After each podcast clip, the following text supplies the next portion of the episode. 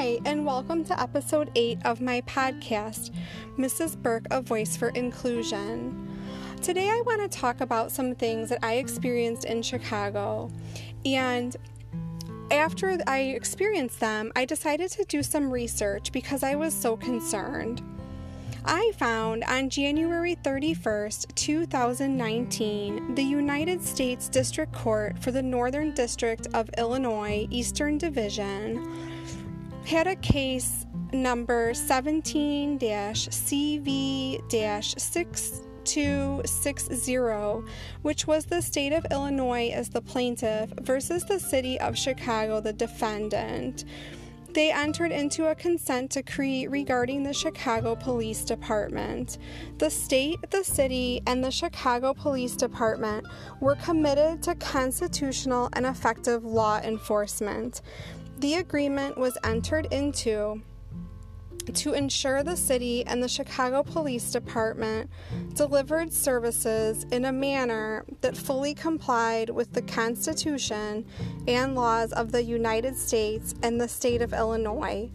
It was entered into to build trust between officers and the communities they serve. It also promoted officer and community safety. The agreement sought to ensure Chicago police officers were provided with training, resources, and support they needed to perform their jobs safely and professionally.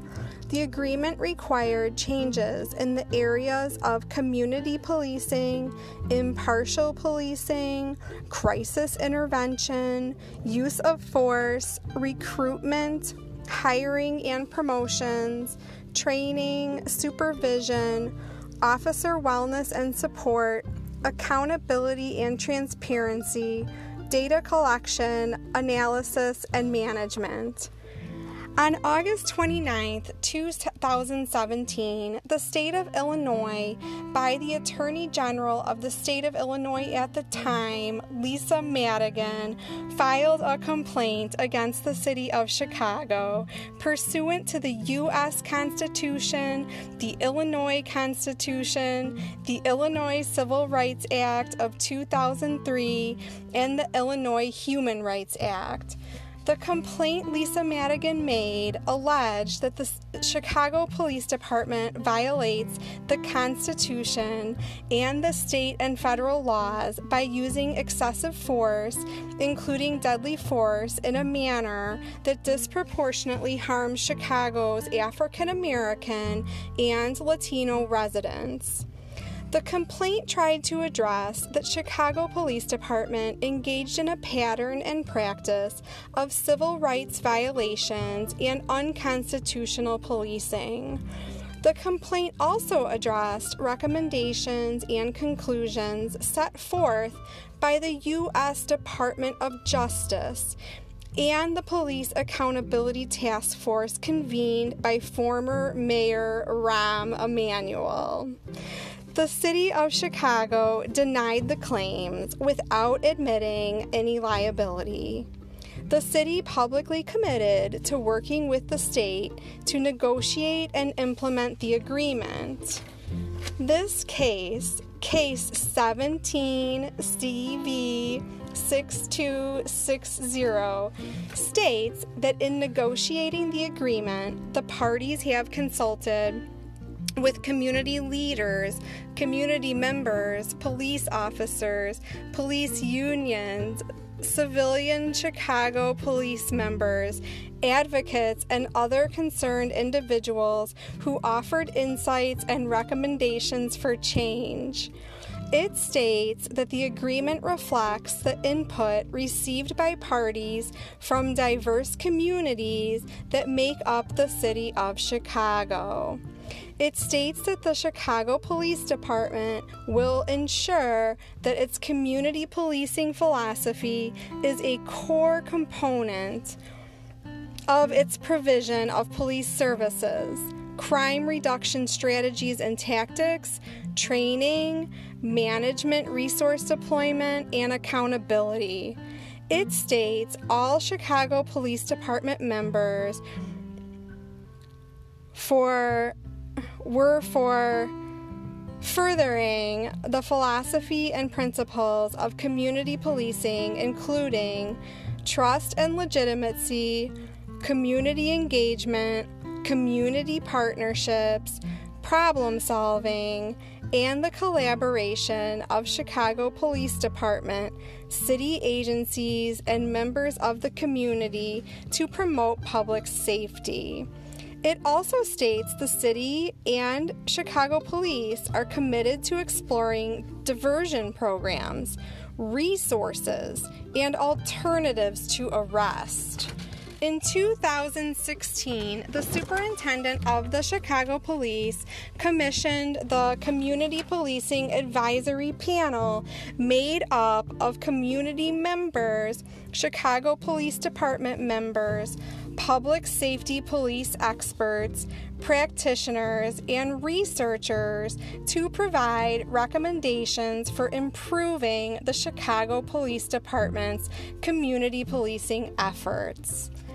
As a part of the problem solving measures, within 180 days of the effective date, way back in January 31st, 2019, the Chicago Police Department was to review and revise all relevant policies to clearly delineate the duties and responsibilities of the Office of community policing and entities that report to them as necessary. To achieve this, Chicago police were to provide command staff methods and guidance for ensuring department wide and district level crime reduction strategies consistent with community policing. It also required Chicago Police Department command staff to review department wide and district level crime reduction strategies implemented under their command as appropriate to ensure they incorporate problem solving techniques that were consistent with the principles of community policing. It also designated the Deputy Chief of the Office of Community Policing to review and provide written feedback on implemented department wide and district level crime reduction strategies, excluding operational strategies that are determined on a day to day or short term basis to ensure they are community oriented and consistent with the principles of community policing. The Chicago Bureau of Patrol Area Deputy Chiefs and District Commanders regularly review district efforts and strategies for building community partnerships and using problem solving techniques. The paperwork from this court case 17 CV 6260 then states that the overall effectiveness of Chicago police departments department wide and district level crime reduction strategies will be determined by a reduction in crime and not by the number of arrests, stops, or citations. My question is how do you measure a reduction in crime if you are not including the number of arrests, stops, or citations?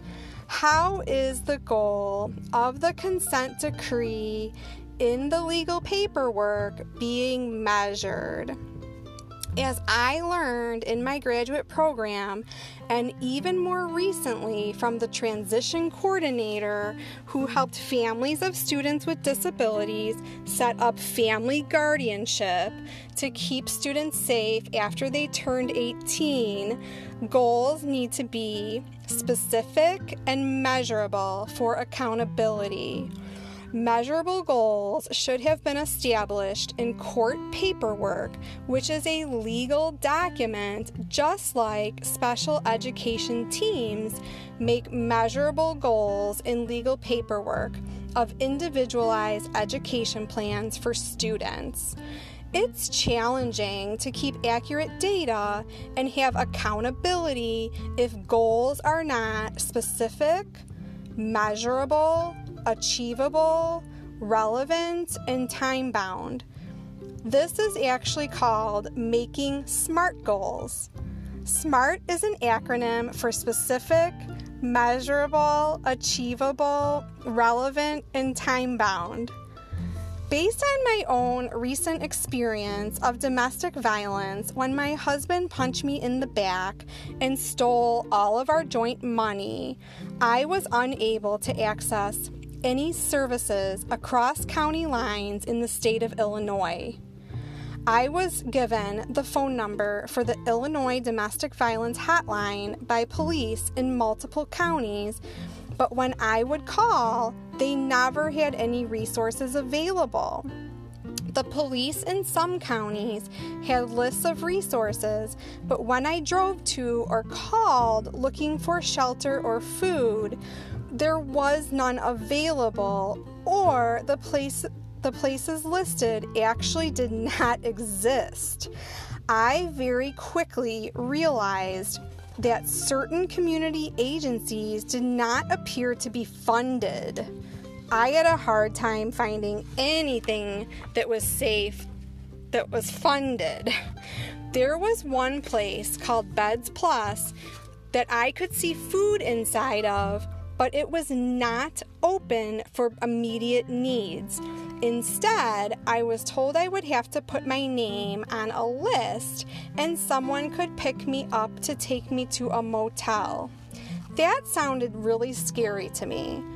There were some churches that had food through a government program, but I had to sign my name and could get prosecuted for getting food even though I desperately needed it. Before I was a violence survivor, I did work, so I made more than was allowed through the program and could be prosecuted if I tried to get the food. I also was concerned about immigrants who may have needed food and a shelter, a safe place to stay during COVID 19 during the time of the zero tolerance immigration policy the U.S. had under former President Trump. If people had to sign their names on lists and they weren't citizens, I wonder if they were would get deported or where or if they got detained. Through my own experience of not being able to find food or shelter I could use after experiencing violence, I saw how quickly I became vulnerable, could have died or been trafficked. It happened really fast because police all over Chicagoland were trying to help me, but they did not have any safe or valid resources for me. I realized early on there must be a huge problem because I saw on television that there was supposed to be extra funding for at least safe shelter during the pandemic. I also learned on the streets that many people did not receive economic stimulus checks. These were people who may have really needed the money. Because I realized there was such a huge problem, I did document my whole experience and sent it to multiple lawmakers and community stakeholders. I hope it helps police and others because I saw how hard police were trying to help me. But the thing is is that it's impossible for police to help people in the community if there are not any valid or safe resources people can use. I used to not understand why people were homeless. Now I understand and feel a deep grief for victims of violence in our community, as well as for the police who are trying to help them. It's hard to help people without any resources. I was so concerned that I even wrote a book about my entire experience called Mrs. Burke, Please Do Something. Because I could not find any valid resources, I ended up living in my car and then being detained at a mental health center by a judge who never met me. I was detained for 44 days without due process. No one at the court ever met me. I think that was a big mistake. I am actually a fierce advocate who is a state licensed and nationally certified speech language pathologist. Not only was I abused at the mental health facility, but I saw others being abused there, including those with disabilities. My grief and trauma came from the lack of resources and the court system.